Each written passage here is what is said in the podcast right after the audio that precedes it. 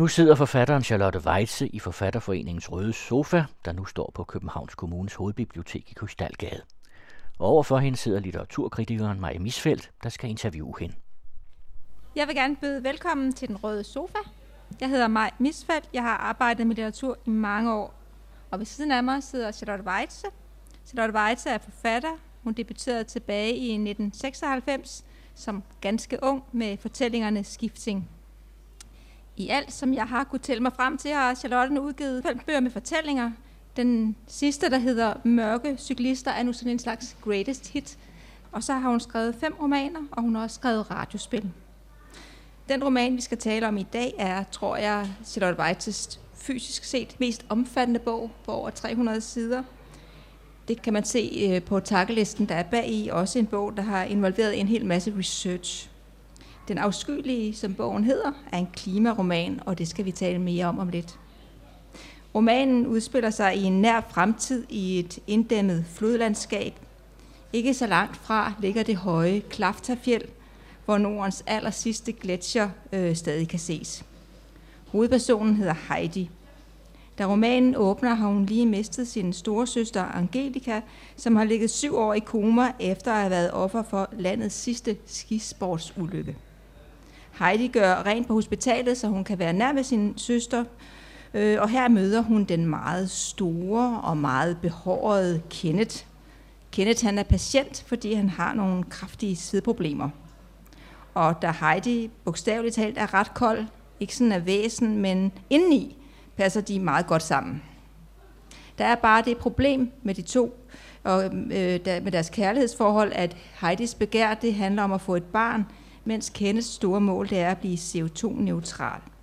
Og imens de arbejder på hver deres mål, så sker der nogle ting i, i verden omkring dem også. Men jeg tænkte, at inden vi taler videre om bogen, om du så ikke vil læse lidt op, jo. og lige fortælle, hvor du læser op fra. Jo, det vil jeg gerne. Jeg vil læse op fra, det er ikke fra starten af bogen, men lige et stykke henne, hvor Heidi møder Kenneth for første gang.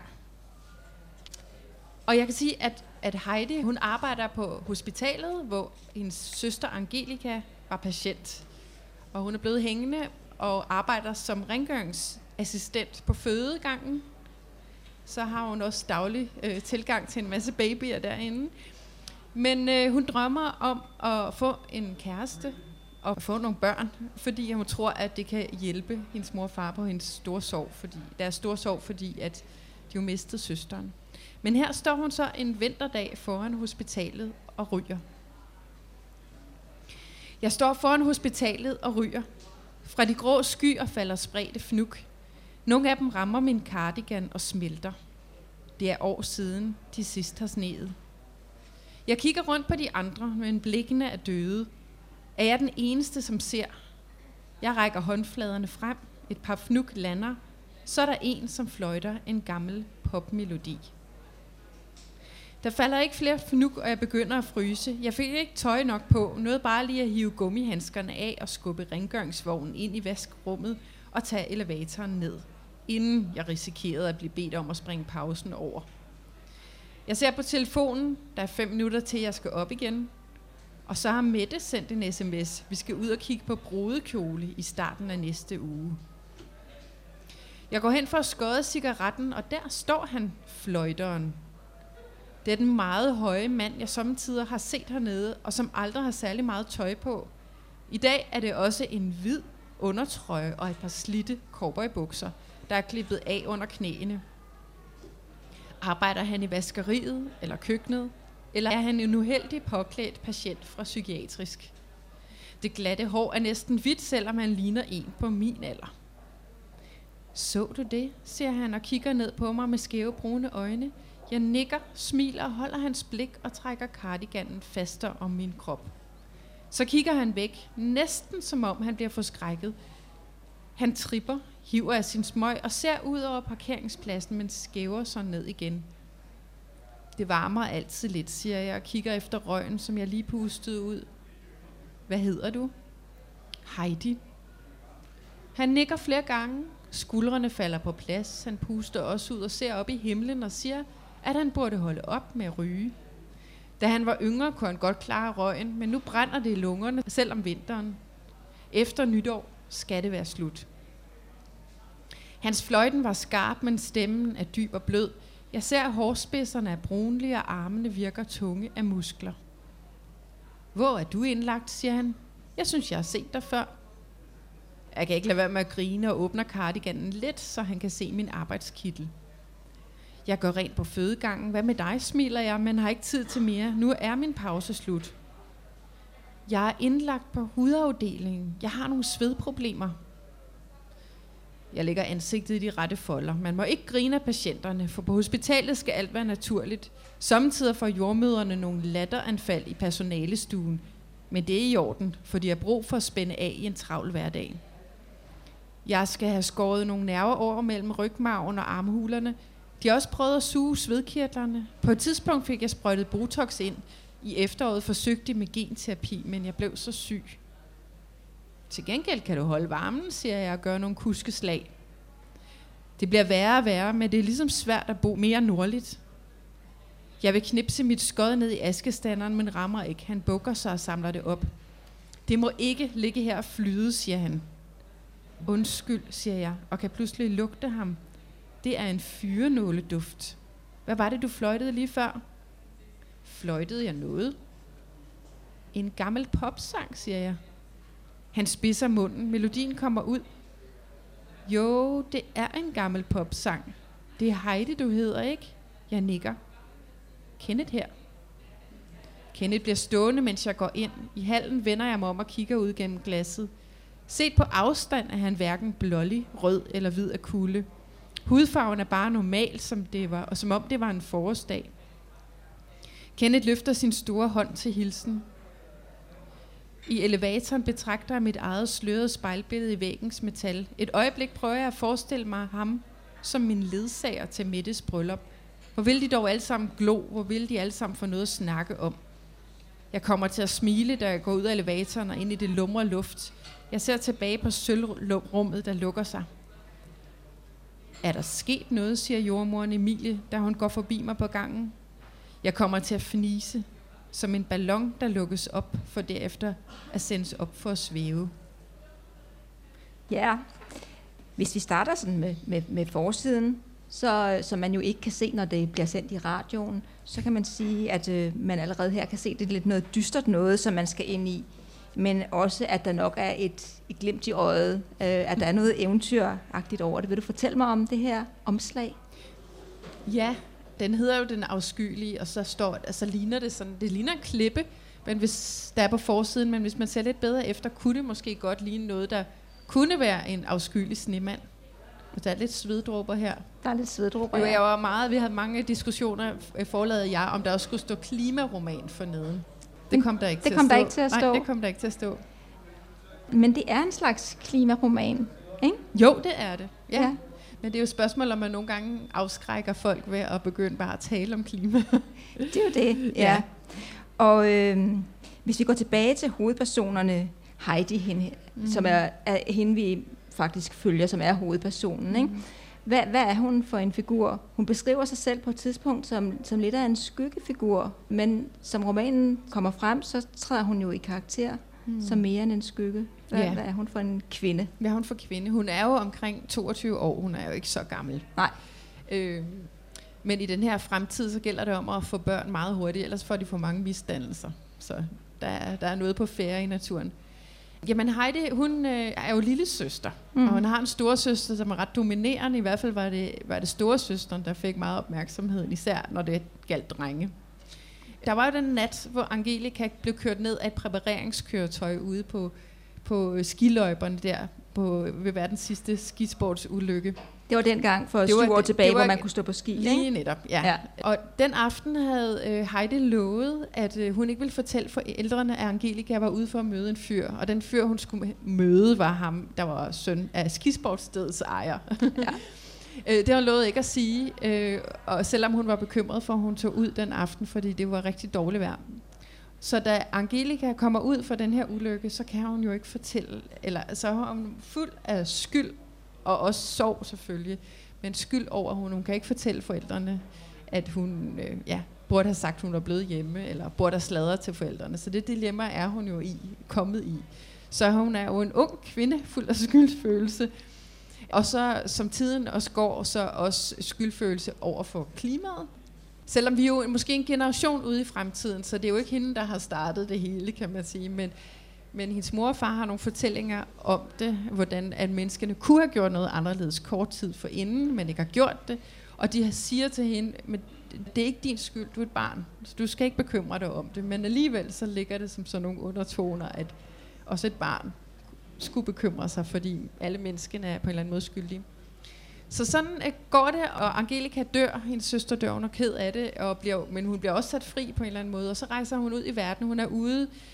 Øh, hun har ligesom sin øh, onkel Johan, som øh, forsker i fortidsvæsener. Det er sådan, at herude i den her fremtid, så de steder, hvor man gør spændende arkeologiske fund, det er ikke gletsjerne, mm. hvor man finder alt muligt mystisk. Fordi de bare smelter helt vildt hurtigt. Så onkel Johan, han er temmelig stresset over, at det ja. han skal nå, og der er heller ikke penge nok til at, at konservere det hele og sådan noget. Men hun tager ud og besøger ham og tænker, måske kan jeg også blive gravid på den tur. Så hun har en hel masse fyre, men det, det lykkedes aldrig rigtigt. Og så er det, mm. hun kommer tilbage og møder Kenneth.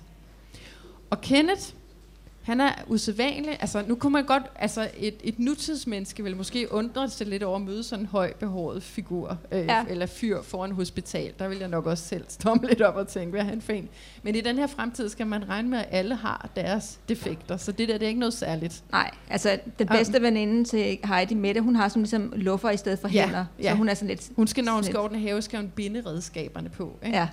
Så, så det her, det er ikke noget særligt. Og så møder hun Kenneth, og Kenneth er handlingernes mand. Han vil gøre noget for klimaet. Måske mm. også lidt for sin egen skyld, fordi han sveder sig enormt meget. Så her er det Kenneth tredje handling, og hun bliver også trukket med ind i det her fanatiske rum, de får lavet sammen, kan man mm. sige, ikke? hvor det, alle de der klimaproblemer bliver trukket ind i noget parforhold og kærlighedsforhold. Hvad sker der, når en meget fanatisk menneske er sammen med en, der er lidt mindre fanatisk, men de også er presset på tid? Og det er jo også, øh, at Heidi, hun øh, må først få et barn, når de er CO2-neutrale, siger Kenneth. Ja. Og der er det jo så, at hun snyder ham og bliver gravid alligevel. Ikke? Der er det jo godt, hun har kendt nogle jordmøder der på afdelingen rengøring. Hun, hun ved nogle tricks. Jordmøderne har nogle tricks til, hvordan man snyder en mand til at blive gravid. Og så er det, hun går sin vej fra Kenneth. Ja. Det gør hun sådan hen mod slutningen. Ja, sådan ja, midten af bogen. Ja. ja. Men det er faktisk også for at finde ud af, hvem Kenneth egentlig er. Hun prøver at opsøge hans familie for at finde ud af, hvad er det for nogle gener, han bærer på, ved at overhovedet kunne føde hans barn. Ja, fordi det er jo det her altså med, at han er så enormt stor. Mm-hmm. Så det der med at få et, et barn med ham, kunne måske være problematisk. Han er i hvert fald han er bange for det, og, ja. og, og gøre hende gravid i virkeligheden ja. også måske. Ja. Ikke? ja, jo, det er nemlig det. Ja. Ja. Men hans største projekt, det er jo det her CO2-neutralt. Ja. Og hvordan gør man det rent praktisk? Ja, altså hvis man virkelig, virkelig vil det, ikke? Ja øh, så bliver man jo nødt til at overveje alle sine handlinger. Ja. Og det er det, Kenneth gør. Han, han har jo nogle skemaer i sin computer, hvor han skriver ind, hver gang de har spist noget mad for eksempel, så skriver han ned, hvor meget CO2 udledte det her, ikke? eller hvor meget udledte det, at jeg skulle tænde min computer og bruge strøm til det, ikke? hvor jeg i virkeligheden, hvor han skulle måske researche på noget i forhold til klima, men bliver nødt til at bruge noget strøm til computeren for at finde ud af det. Og, og det er også sådan noget med at deres overvejelser om, hvis de skal have strøm nok, så skal de jo have sol til deres solceller. og hvilke træer skal de så fælde i haven i mm. forhold til, øh, altså fordi at man kan sige, at træerne lærer noget CO2, og der er nogle træer, slags træer, der lærer mere end andre. Men hvilke træ skal de så fælde for at få lys til deres solceller? Alle de der overvejelser har han ført ind i et schema. Så det bliver uhyre komplekst det bliver faktisk meget at, at være til, kan man det sige. Det bliver ikke? meget svært at være til. Ja. Altså, og hun, øh, hun snyder jo også lidt, fordi det er noget med, at hun, hun kan få noget mad på sygehuset, når hun er på arbejde. Ja. Men det er jo ikke helt CO2-neutralt. Nej. Men, øh, og så er hun bare nødt til at, at tisse et andet sted, fordi han, kan, han, han er meget følsom, Kenneth ja, også, så han, han kan faktisk lugte, hvis hun har spist noget. Ja, hvis, noget han er, hvis hun har drukket kaffe, så kan han lugte på hendes urin, at hun har drukket kaffe. Ja. Fordi så hun tisser andre steder, hvis hun har drukket kaffe. så man kan sige, at det, der starter ud med at være en stor øh, romance og et virkelig intens mm-hmm. kærlighedsforhold, ja, ja. det bliver til, til lidt af et fængsel, i hvert fald for, for Heidi. Ja. Ja, det gør det jo, men samtidig er det jo også en nødvendighed, for de kan jo se, hvordan hele verden omkring dem forandrer sig, ikke? Mm-hmm. Altså, øh, og hvordan ulykken kommer nærmere og nærmere i forhold til afsmeltning og vandet, der stiger og sådan noget. Altså, så det er jo ikke kun Kenneth, der presser hende. Men alligevel, hele verden omkring dem er sådan set blevet lidt ligeglade med det hele. De bygger nogle dæmninger i stedet for, fordi det andet kan de simpelthen ikke. Det er for sent at gøre noget ved. At de har dæmmet en masse vand op, ja, ikke? Ja, ja. Altså, de har nogle øh, arealer. Øh, jeg er lidt inspireret af Lammefjorden i, Odsad, hvor jeg bor, hvor man også har inddæmmet større områder for at få nogle landområder. Det er de også gjort der, Ja. i den her fremtidsverden. Ja. Men Kenneth har en fornemmelse af, han kan mærke, at det her, det vil, det vil ikke holde. Ja. Men der er ikke rigtig nogen, der vil høre på ham. Det er som om Kenneth har en sjette sans i forhold til, hvad der Ja. sker i naturen. Ja. Ja. Så han er et ret fortvivlet menneske på nogle Ja, måder, er kan man sige, for Ja. han ligger inde med en viden, Ja. men han kan, ikke, han kan ikke formidle den her, vel? Fordi altså, han gør det ret hårdt og på en måde usekset måske, og være CO2-neutral. Ja, ikke? men han tager jo også hele verden øh, sønder, kan man sige, på sine skuldre. Ikke? Ja. Altså, hvis ingen andre gør noget, så siger han, okay, men så skal vi bare gøre noget mere. Ja. Og det gør jo, at han næsten ikke kan leve til sidst øh, i bogen, hvor det bliver lidt værre. Der sidder han jo, der bliver han, jeg har læst i øvrigt i forbindelse med research om noget, der hedder fruktaner. Fruktaner, tror jeg det er. Frugtaner, tror jeg de hedder, der kun spiser nedfaldsfrugt. De må ikke engang plukke. Nej, Frugten. de venter på, at det falder ned. Ikke? Ja. Ja. Du, Det du har det. været mange steder hen i den research, må man sige. Ikke? Ja, Der, ja. der er også noget med, hvad hedder det, Fuck for Forest, hvor man kan lægge nogle billeder ud på nettet. Ja, men ja, ja, jeg var lidt, på et tidspunkt, så synes jeg ikke, at jeg kunne komme videre. Jeg var gået lidt i stå, og så kom jeg til at google sex og climate change, og tænkte, dukker der noget op her? Og der dukkede en, noget op, der hedder Fuck for Forest, så tænkte jeg, ej, det finder der er, mig. det, er- det er med bogen, men der er mange, der ikke tror, at det findes alligevel i, i virkeligheden, mener jeg. Men det er simpelthen øh, folk, der optager videoer af dem selv, mens de har sex, og så ligger det ud på en bestemt øh, Fuck for Forest hjemmeside. Og så kan folk gå ind og se de videoer og betale penge for det, og så går det direkte til regnskoven. Så der, der findes mange opfindsomheder derude. Det her med at skrive en klimaroman, hvordan fandt du på det? Altså, det er jo mange år siden efterhånden. Ja. Ja. Det har været, nok været den bog, der har taget længst tid at skrive. Øh, jeg tror, jeg startede for fem år siden. Jeg var færdig med en anden roman. Øh, og, og så er det et spørgsmål, der altid har optaget mig. Hvad, Mm. hvad det er, vi gør med naturen. Og ja, nu havde jeg også skrevet i så mange år. Og skrevet selvfølgelig om forskellige problematikker, der havde optaget mig selvfølgelig, men måske mere nogle indre ting. Den sidste bog, jeg skrev inden, den der handlede om at være mor, og det problemet med at skulle have en karriere, mens man passer sine børn, hvad man skal vælge, og man skal vælge det ene og det andet. Men efterhånden så kom også i medier i forhold til at læse avis om morgenen og høre radio, Mm. så tænker jeg, det her med klima, det er virkelig, virkelig vigtigt. Og så, så tænkte jeg, der er jo ikke rigtig så mange stemmer derude.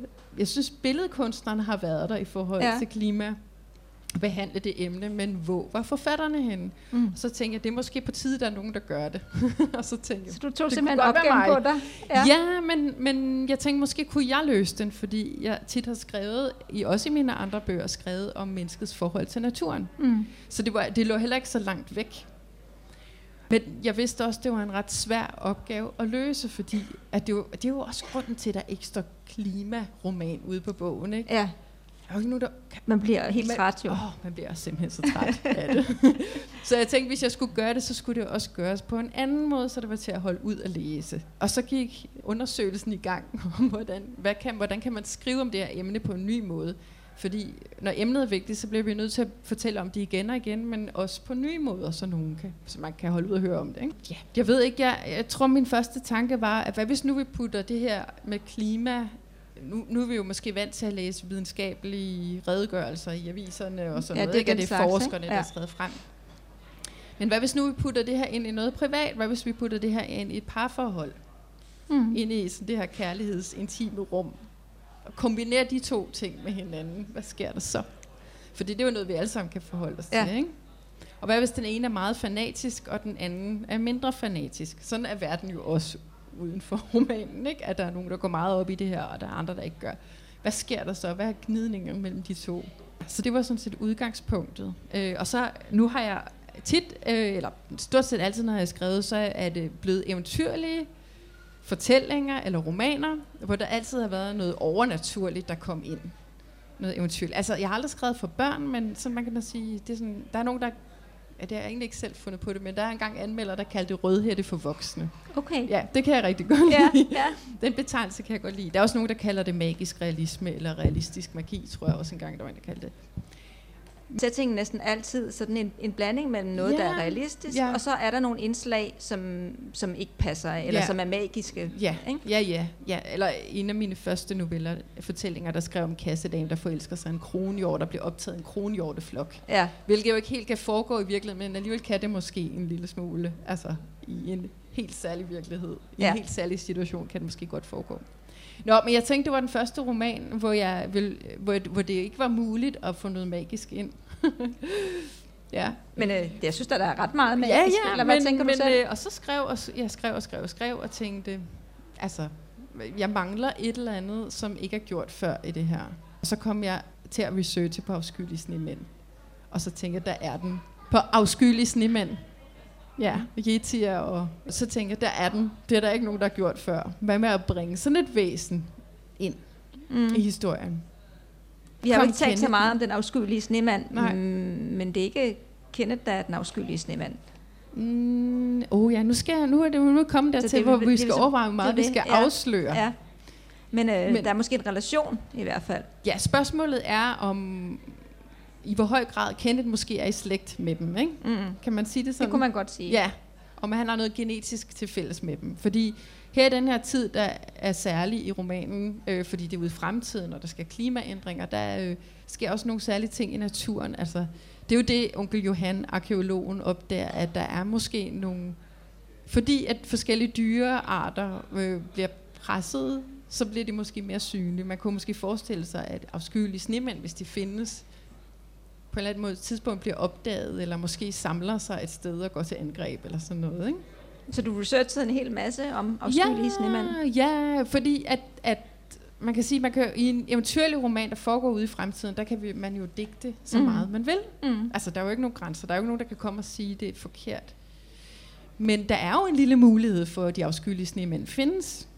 Altså, er der. der. der er jo folk, der tror på dem. Mm. Der findes øh, en, et, et sted på nettet, hvor der ligger en masse film ude om, om folk, der har optaget mærkelige ting ude i skoven, i- særligt i, i Nordamerika, altså i USA, i de store skove. Øh, hvor man ser noget mærkeligt gå rundt, eller hører nogle lydoptagelser eller sådan noget. Så det kan jo godt være, at det findes i virkeligheden. Mm. Altså, Ja, det kan man ja, så det er jo også lidt den tro, den er skrevet på, at måske er det der. Måske er det. Ja. ja. Man kan jo ikke afvise det i virkeligheden. Nej, Så Bruce Chapman var ude og lede efter den, ja. men han fandt den ikke, vel? nej, nej men, Men, så måske nogle spor. ja, det er der jo fundet. Man ved det jo ikke. Altså, jeg så nogle dokumentarfilm om det. Der var nogen, der mente, at det var en krydsning måske mellem isbjørn og en brun bjørn. Det var så lidt mere jordnært. Ja, lidt mere, lidt mere kedelig og jordnært.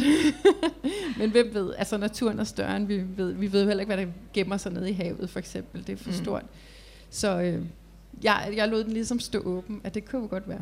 Men i det hele taget har du måttet lave en virkelig meget research til Ja. den her bog, har Ja. du ikke? I forhold til, jeg ved ikke, hvor meget du plejer at lave, eller hvordan du plejer at researche, Nej, men men hvordan greb du det her an? Tænkte Ja. du, nu må jeg vide alt om klimaet? Ja, selvom at det er eventyrlige ting, jeg skriver, en eventyrlig historie, så er det altid vigtigt, øh, at, at der også er noget sandhed, noget videnskabeligt bevist i det. Altså, Ja. ja.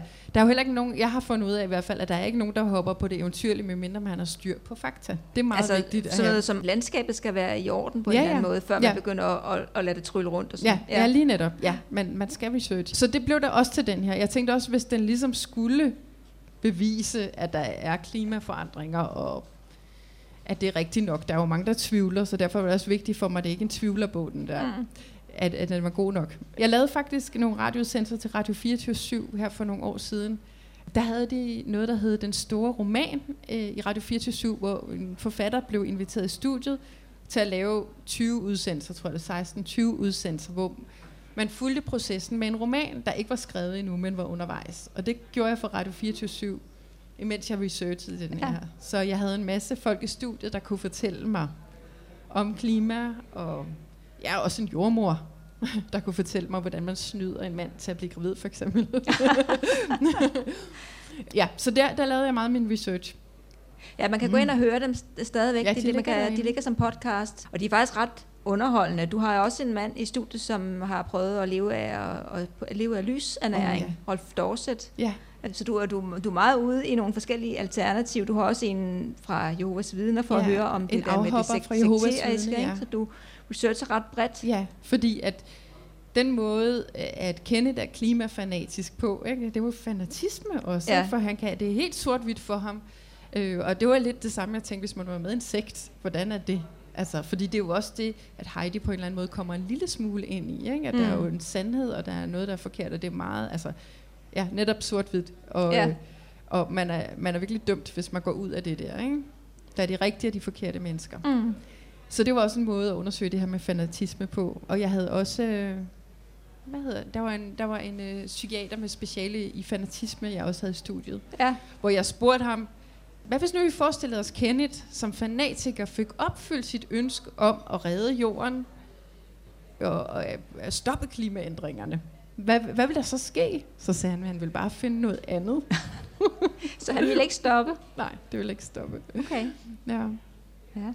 Var, var det, kunne du bruge al den research der, eller hvordan? Ja. Jeg tænkte også, det kunne være, man måtte kunne blive helt sådan, øh, ja, få præstationsangst næsten, Ja. med al den viden, man du får disket ja. op der, Ja. og alle de vinkler, der i det hele taget åbner sig. Ja, der åbnede sig utrolig mange vinkler, og ikke bare det, der var med i radiosensoren, men også, hvad folk begyndte at snakke om, når mikrofonen var lukket bagefter, eller slukket bagefter. Sagde de var noget nok- andet, når mikrofonen var slukket? Ja, så kom deres mening at, om, om klima, og, okay. Og at nogen mente, at det ikke havde noget på sig, og nogen mente, det havde noget på sig, og alle de der ting, de ikke kunne lide at sige måske nogle gange i forhold til, ja, det var meget interessant til, når mikrofonen var åben. Men ja, at det var næsten til at, at kaste op af til sidst, så meget jeg vidste. Og også følelsen af, og ligesom nu, nu bærer jeg det her på mine skuldre. Nu har jeg fået så meget viden, og der var jo også ikke bare de forskere, der var i studiet, men også nogle, jeg har mødt sidenhen. Jeg var også på researchrejse til London og var inde i Royal Geographic Society og mødte nogle forskere derinde. Og nogle af forskerne er så desperate, fordi de synes, de har sagt det her så mange gange, at de beder simpelthen kunstnerne, kunne I skrive noget, der kan ændre noget? Vil I ikke nok? Eller vil I skabe et positivt, altså hvis man nu forestiller sig en verden, hvor vi ikke udleder CO2, og vi lever rigtigt, Mm. kan du forestille dig sådan en verden, og skrive den verden frem? Fordi hvis vi kan forestille os den, så kan vi komme derhen. Altså, så lige pludselig blev der også lagt noget på mine skuldre, som de synes, at jeg skulle løse. De tror, at, at romanen måske kunne, Ja, ville det kunne kunne noget. i hvert fald være Ja. noget af det, ikke? Ja. fordi at, at kunstnerne kan komme ud med det på en anden måde. Ja. Men der blev jeg også hele tiden nødt til at sige til mig selv, at det går ikke, jeg skal ikke være, altså jeg skal være fri. Ja. Også over for mit, hvad kan man sige, over jeg. jeg vil jo gerne have den her i en retning af, at den kunne ændre verden. Mm. Men hvad hvis nu, at øh, noget inde i mig synes, at det nytter ikke noget, for eksempel. Eller det kan også være lige meget, eller lad os bare fyre det CO2 af. Eller der kunne være andre ting inde i mig, der fik lyst til at få romanen gå ind, til at gå i en anden retning. Så Ja. nogle kampe kan der godt være inde i en forfatter. Klart. Og, og nogle gange gælder det jo ja, at bare om at følge en eller anden indre strøm, uden at moralsk stå til ansvar, både over for så kan man sige, sit over-jeg, og. Mm. for resten af verden og forskerne. Så det var også en balance, der skulle være der, ikke? Ja, vel også fordi det ikke For skal mig. være, hvis det ikke skal hvis det ikke bare skal være en moralsk sådan pegepind for Ja. læseren. Ja. Altså, hvordan har du balanceret det? Det er jo Ja. også en sjov, nu kommer det nemlig til at lyde meget alvorligt, men det er jo faktisk en ret sjov bog. Ja, ja, det er jo meningen, det skal være sjovt. Det er Altså, meningen, Kenneth være sjovt. Kenneth er Ja. grotesk og mærkelig. Ja. Altså, og, og alle de der ting, de gør for at undgå at udleve CO2, er også, fordi det kommer helt ud til sin yderste konsekvens, så bliver det også grotesk og mærkeligt Ja. og skørt.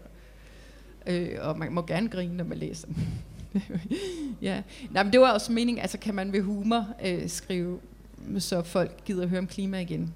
Hvor man gør, man må gøre nar af, klima, af, af klimaforandringerne. Ja, man må gøre jamen, af jeg har faktisk været ude et sted, hvor nogen havde læst bogen og i sådan en læsekreds, og de var også sådan, at man gør du nar af dem, Mm. der faktisk gør noget. Ja, Ja, fordi de bliver jo stillet, så Kenneth bliver jo stillet lidt komisk op, kan man sige. Og på en eller anden måde, så kunne jeg ikke rigtig helt lide den beskyldning. Vel? Nej. Jeg synes, det er jo fint, at der er nogen, der gør noget. Men problemet er, når det bliver fanatisk. mm. Altså, så bliver det sort-hvidt. Og så er der ikke nogen, der føler, at de har lyst til at, jeg ved ikke, at det er et dårligt forbillede. Fanatisme er Fanatisme dårligt, er et dårligt forbillede. Ja, Ja. det er det. ja. Så du valgte, at den skulle have en mere underholdende Ja. og vel også en lidt undersøgende. Ja, form. men der er jo heller ikke nogen mennesker selv, øh, dem der virkelig gør noget for klimaet, der er evig gode. Altså, så kan de jo have noget andet, der ikke er så godt. altså, der er jo også nogle af de ting, Kenny gør, som er godt for klimaet, der ikke er godt for Heidi. Mm. Eller naboerne. Eller, Ja. altså, Ja, og det er jo måske også det svære ved det, ikke? at det man gør, der er godt for noget, er måske ikke så godt for noget andet. Og hvad er så vigtigst? hvad tænker du? Og jeg hvad, øh, hvad Charlotte tænker i alt Ja. det her? ja, det er det. Øh, blev jeg klogere af at skrive den? Ja, jeg gjorde det, som de færreste mennesker har lyst til, at læse alle de her rapporter, alle de her forfærdelige avisartikler om klima. Det gjorde jeg. Og jeg blev meget overbevist om, det er vigtigt at gøre noget nu. Mm. Ikke, ingen tvivl om det. Men om jeg blev klogere i forhold til, hvad jeg selv skal gøre hjemme i min egen hverdag. Altså, jeg lever også med solceller derhjemme, og jeg tager altid toget, når jeg skal til København. Og, altså, der er mange ting, som vi har lavet om derhjemme, og spiser mindre kød og sådan noget. Men jeg kan også mærke det der med at, at skulle gå helt væk fra det samfund, som er her. Altså ja. øh, at blive utrolig sær og stå udenfor. Det har jeg svært ved. Det har jeg altså. Og jeg ved heller ikke, om det er det helt rigtige. Så det er ikke dig, der flytter ud i en skov, Nej. for eksempel? Og går på bare til om vinteren. Nej, Nej, det er det altså ikke. Fordi Nej. det findes jo også det som findes en bevægelse, nemlig. ikke? og det er Ja. der nogen, der mener, at det faktisk er det. At det vi gøre, skulle, ikke? skulle gøre alle sammen, ja. Ja. Der er jo nok mere Heidi, ikke? Du, du er lidt mere pragmatiker på en, på en måde. Ah, ja, men det er det der med at fjerne sig fra alt det liv, der er nu her. Er, er det det rigtige at gøre? Mm, Altså mm. flytte ud i de svenske skove og kun spise det der derude? Det kan jeg simpelthen ikke. Nej. Det er også svært at sige, at vi bare skal finde en gylden middelvej, for det er jo ikke nok. Nej, det er det jo ikke. Nej. Nej, du har jo på et tidspunkt i det der Radio 24 har du en geolog inden, tror jeg, der siger, at Ja, Altså, en det- klimaforsker. en klimaforsker, Ja. at det, der er kun to år eller sådan noget. Det, Ja. det er vel allerede. Ja, altså da jeg lavede de udsendelser for, hvad har det været, fire år siden, tror jeg. Tre eller fire år siden. Da det den første af studiet, han ja. er klimaforsker for Tænketanken Concito. Og så siger jeg, okay, altså, jeg ved, det tager lidt tid at skrive en bog, og hvis vi forestiller os, at den her bog kan ændre hele verden, altså det er helt hypotetisk, og gøre, at alt bliver godt, hvor lang tid har jeg så til det? Altså, så sagde han, du har to år, og hvis vi ikke har ændret noget virkelig i pågørende inden for to år, så, så går det ikke godt. Og de er jo så gode. Og de er jo så gode, ikke? Ja. Men det var også derfor, fordi det har været en meget overanstrengende proces, det der at skulle snakke om sin kreative proces, mens man er i gang med den. ja. Det, det er virkelig anstrengende. Ja. For, øh, men det jo det, så jeg har valgt at gøre, ved også at lave de der radiosendelser. Jeg har også lavet interview om bogen, før den udkom. Det er der jo ikke nogen forfatter normalt gør. Men jeg tænkte, okay, jeg kan godt stille op til det her, fordi den tid, det tager at skrive en bog, er så lang. Det tager mm. så lang tid, så jeg bliver nødt til at gøre noget i mellemtiden. Ellers så, så giver det ikke. Det kan også være, at forlaget aldrig nogensinde vil have bogen, når den kommer til stykket. Altså, at de afviser, at den ikke er god nok. Altså, det kan jeg jo ikke vide. Man kan jo også Så- høre i, på radioen, og i forhold til det, der blev den endelige bog, at så bliver det faktisk en anden bog, end det du snakker om i Ja. radioen. Det er ikke den samme bog. Nej, det er vel? ikke den samme bog. Men hele Ja. grundgnidningerne mellem Heidi og Kenneth er der. er det samme. Ja, ja. ja, ja. de er der. Er du færdig med at skrive bøger om klimaet? Ja, altså jeg har lovet at give mig selv en pause, fordi det har været alt for hårdt. Det er for hårdt. Det er simpelthen deprimerende at tænke på det hver dag. Altså hvis Ja, man skal tænke på godt det forstå. i fire år, så er det virkelig usundt. Ja. Men det siger måske også noget om, hvor- hvorfor det er så svært at gøre noget ved det. Det er fordi, vi ikke har holdt ud at tænke på det. Ja. Ja. Og nogle gange så må jeg jo også tænke, okay, nu har jeg gjort mit. Altså nu må der også være nogle andre, der ligesom tager over. Og Jeg tror også det der med at tænke, at man er en del af en strømning, for der mm. er jo Mm. også den her strømning. Selvom der er meget, der går den modsatte vej, så er der også en strømning. Det er der jo bestemt. Og Og den der kan er jo også godt- andre forfattere, der skriver om klima på ja, andre og måder. der er ikke? bliver flere og flere. Ja. Det gør der. Ja. Øhm, så, så den forestilling at være en del af en strømning er godt. ja. Ja. Man skal jo ikke bære det hele på sin Nej, skulder. det er jo Bare det. se, hvordan det går med Kenneth, ikke? Jeg bare Ja. se, hvordan det går med Kenneth. Det skal vi jo så ikke sige. Nej. Men vi kan bare godt sige, at det bliver jo meget dramatisk. Ja. Altså, du arbejder jo hen mod en, en stigende spændingskurve. Ja. Kan du, kan du sige lidt om, hvad der sådan... Altså, konflikten er jo, at, at Heidi bliver gravid. Hun Mm. får snydt Kenneth. Ja. Øh, og så flygter hun op til øh, på toppen af Klafterfjeld. Det var også der, at hendes søster kom til skade dengang. Men også Så der, hun kommer at- tilbage til Ja, hun kommer tilbage, men det var også der, Kenneth boede som barn. Og så er det mm. måske også ligesom det eneste sted at flygte til, fordi Kenneth vil absolut ikke op på det bjerg. De har engang været på en udflugt derop sammen, men han ville bare ikke derop, og hun ved ikke hvorfor. Så hun ved også, at der kommer han ikke og tager mig. Så hun øh, tager derop på det bjerg og finder en, en meget mærkelig hytte derop, Mm. som hun egentlig også så, da hun var barn, øh, som er utrolig høj. Altså, og der er nogle store møbler derinde. Ja. Det er lidt som i de der træbjørn. med træbjørn, ja. Alt er meget, men der er til synlædende ikke nogen inde i hytten. Og der flytter hun så ind og går og venter og prøver at finde ud af, om man kan opklare noget om Kenneth. Og i, også i forhold til hendes barn. Mm. Men, øh, men der sker jo også det, at vandene begynder at stige. Ja, Så der bliver det rigtig så, dramatisk. så bliver det meget dramatisk. Ja, Ja. det gør det nemlig. Mm. Prøv at vende tilbage til det der med eventyret. Altså, mm. du har jo læst folkloristik Og, Ja. og, og det med eventyr, det optager dig som sådan en, en grundfortælling for alt, hvad du skriver. Ja. Har du For- skrevet noget, som ikke er... Eventyrligt. Ja, Jeg har i en novellesamling har jeg faktisk skrevet nogle fortællinger, eller en fortællesamling, Hmm. har jeg skrevet nogle fortællinger, der ikke var eventyrlige. Der var ikke nogen, der opdagede det. Nej, Så måske har de en stemning af det, Ja, uden ja, at der er det- det- noget. Jamen, jeg ved ikke, jeg, jeg, kan ikke, jeg prøver nogle gange at lægge det frem og tænke, nu skal det være realistisk, mm. og så bliver det det ikke. Og måske er det bare sådan, det er. ja. Og så tænker jeg nogle gange, okay, der er ikke så mange andre, der gør det. Måske skal jeg bare tage den plads. Det er jo det. Det er Ja. det, der er ret skønne, faktisk. så måske, det er sådan, jeg får mine ting til at gå op. mm. Ja. Så, øh, men jeg, har- jeg, jeg har læst noget, der hedder folkloristik, øh, der før havde folkemindevidenskab, der handler om eventyrsavn og fortællinger, mundtlige overleveringer. Mm. Men det gjorde jeg jo, fordi at, øh, jeg tænkte, så kan jeg få noget SU og få en uddannelse, mens jeg skriver og researcher. Okay. Så det var ikke folkloristikken som sådan, der fik mig Der til at skrive ind i- sådan. Nej. Det var fordi, jeg begyndte at skrive sådan, og opdagede, at det studie fandtes, at jeg tænkte, okay, det er fint, så Hvad fik dig så til at skrive sådan? Jamen, det er jo mange år siden. Jeg har jo 20 års jubilæum i år. Ja. Ja, det er rigtigt.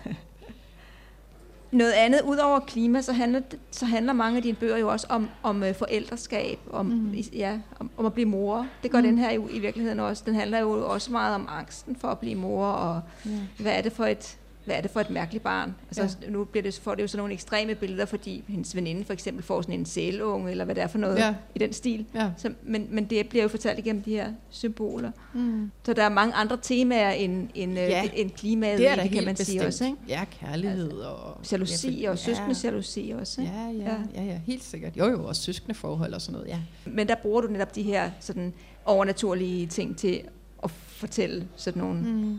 Ret almene... Beskrivelserne af søsteren, der ligger i starten af bogen i hospitalsengen og får trukket vejret gennem en res- respirator. Hun hedder Angelica, ikke? så hun det er jo sådan en helgen, ikke? Jo, jo øh, beskrivelserne er af dem har et eventyrligt islet, selvom at det er jo, de ikke er overnaturlige i sig selv. Mm. Helt sikkert, og det her skisportsted er jo også helt mytologisk, ikke? fordi det nu også er det sidste sted i verden, og den der bjergtop, det er også har jo også sådan lidt gotisk, øh, gotiske elementer ja. Ja. i sig, ikke? Den mystiske bjergtop, grænskoven og søskende og ja. Øhm, og Jeg kan godt lide bjerge. jeg kan godt lide bjerge, ja. Ja. Du har også en roman, der hedder Revbæren, Ja, der jeg har skrevet en roman, der hedder. Brevbæren, der også foregår i nogle bjerge, ja. Og det er et, et albino-postbud. Ja, det er rigtigt. Det er en roman, der handler om, om Kasper, som har... Han, han har også en mystisk diagnose. Der er mange, der har mærkelige Det er det sygdomme. faktisk. Ja. Han øh, lider den sygdom, der hedder albinisme, hvor man jo er meget bleg. Men han har den store drøm, at han enormt gerne vil være postmand, altså sådan en, der går udenfor i en, øh, og går, folk, går med folks breve, breve og afleverer dem. Sådan, sådan en gammeldags landpost. Men det kan han jo ikke blive, fordi han kan ikke tåle solen. Men så på han, får han på et tidspunkt, efter han har optrådt i sådan et, øh, det er nok ude og hjemme, eller hendes verden, hvor de har altid nogen der, der har en eller anden sygdom, ja. en eller anden mærkelig diagnose. Og så øh, optræder han der nøgen, for ligesom at vise sig selv frem. Så bliver han tilbudt på mystisk vis af postvæsenet en rute i meget mørk og øde bjergvej, hvor han skal gå den der rute. Og der er det jo næsten altid overskyet og regnvejr. Vi skal forestille os noget Nordnorge eller Færøerne, Mm. Hvor han går den her rute ned til en bygd, og hvor der er nogle hemmeligheder. Og det er jo derfor, at det er sådan en særlig rute med indskærpet og livsvej tavshedspligt. Han overtår det, tager der af den gamle postmester Reiner Rusk. ja, det er jo det. Ja, Så, så bjergene. ja noget der er der. bjergene. Der er ja, der. hvad er der ved de bjerge? Ja. Hvad er der med de skove der? Det er i hvert fald hemmelighedsfulde steder. Ja. Der er, det er steder, hvor der kan være ting, der er skjulte, ikke? I forhold til det der meget øh, flade landskab, som vi har i Danmark. Mm. Ja, det er nok det nærmeste forklaring, jeg Det er nok det. det. Ja. ja. Ja. Og i den her, den her afskyelige, der er der så den her gletsjer op på bjerget, den sidste Ja. ja. gletsjer, ikke? Ja, ja. Der er en lille, lille bitte rest af en gletsjer tilbage op på toppen af Klafterfjeld, som, øh, som hun ikke i starten ved, om den stadig er der. Men hun synes indimellem, når hun har siddet hjemme i sin mor og fars hus og kigget op mod fjellet, at der har været sådan noget hvidt, der har skinnet derop. Nu er det blevet sådan et naturreservat faktisk, så man kan ikke bare gå derind. Øh, men øh, da hun kommer derop for at se på det, så, så er det hvidt. Altså der er is nedenunder, men der er faktisk nogen, der har dækket det over med laner, hvide laner, for at beskytte det. Mm-hmm. Og man ved ikke hvorfor. Eller hun finder ud af til sidst, men øh, ved ikke, hvem der har gjort det. Nej, det skal vi nok heller ikke røbe, Nej. tænker jeg. Nej. Der skal være noget tilbage mm-hmm. til, til læserne. Ja, skal vi slutte med, at du læser lille stykke jeg op kunne læse igen? et lille stykke op. Skulle jeg ikke gøre det? Det kunne være noget med i forhold til deres øh, CO2-regnskab. Det synes jeg vil være rigtig godt. Ja. Hvordan holder man et CO2-regnskab? Ja, når man er kendt, det har det. og ved, det, ved alt det bedste. Og det er jo sådan, ja, halvvejs ind i bogen, og de er flyttet ud på landet. De har boet inde i byen først, nu er de flyttet ud på landet og har købt en grund, hvor de bygger et hus, hvor alt skal være helt, helt rigtigt. Med, det har faktisk også sådan en cykel, så når han, øh, der ikke er strøm nok i solcellerne, så kan han så cykle sig frem til noget strøm. Men det er jo også nogle gange svært, når han sveder meget, så det kan han kun gøre om vinteren. Ja, og, og Heidi, hun skal jo ind til byen og arbejde. De har stadig brug for nogle penge øh, til at betale af på solcellerne, så hun skal frem og tilbage, og der er også lidt om, skulle hun lade være med det og hjælpe i køkkenhaven i stedet for, for det, det kan Kenneth ikke, fordi han sveder, og jamen, der, der er mange, der er mange overvejelser der er mange frem og tilbage. Der er virkelig mange problemer der. Dagtemperaturen strejfer efterhånden de 12 grader. Alt spiger, og vores grund dufter grønt. Vi spiser skvallerkulskud, mælkebøtteblade og spinat. Læggekartoflerne, som vi har haft med fra lejligheden, er spiret i vinterens løb. De giver allerede nye kartofler. Kenneth er færdig med ydermurene, taget og skillevæggene. Det er utroligt, hvad du kan, siger jeg. Han har lært det hele af sin far. Selvom han aldrig uddannede sig til tømmer, var han god til at regne og planlægge byggerier. De arbej- andre arbejdsmænd havde bare deres kræfter, men det var heller ikke uvæsentligt, når de store master skulle rejses, for at liftsystemet kunne blive udvidet. Og det er jo liftsystemet, de der skis, op ved skisportstedet, hvor de er nødt til at bygge højere og højere liftsystemer for at af sne og køre på ski på.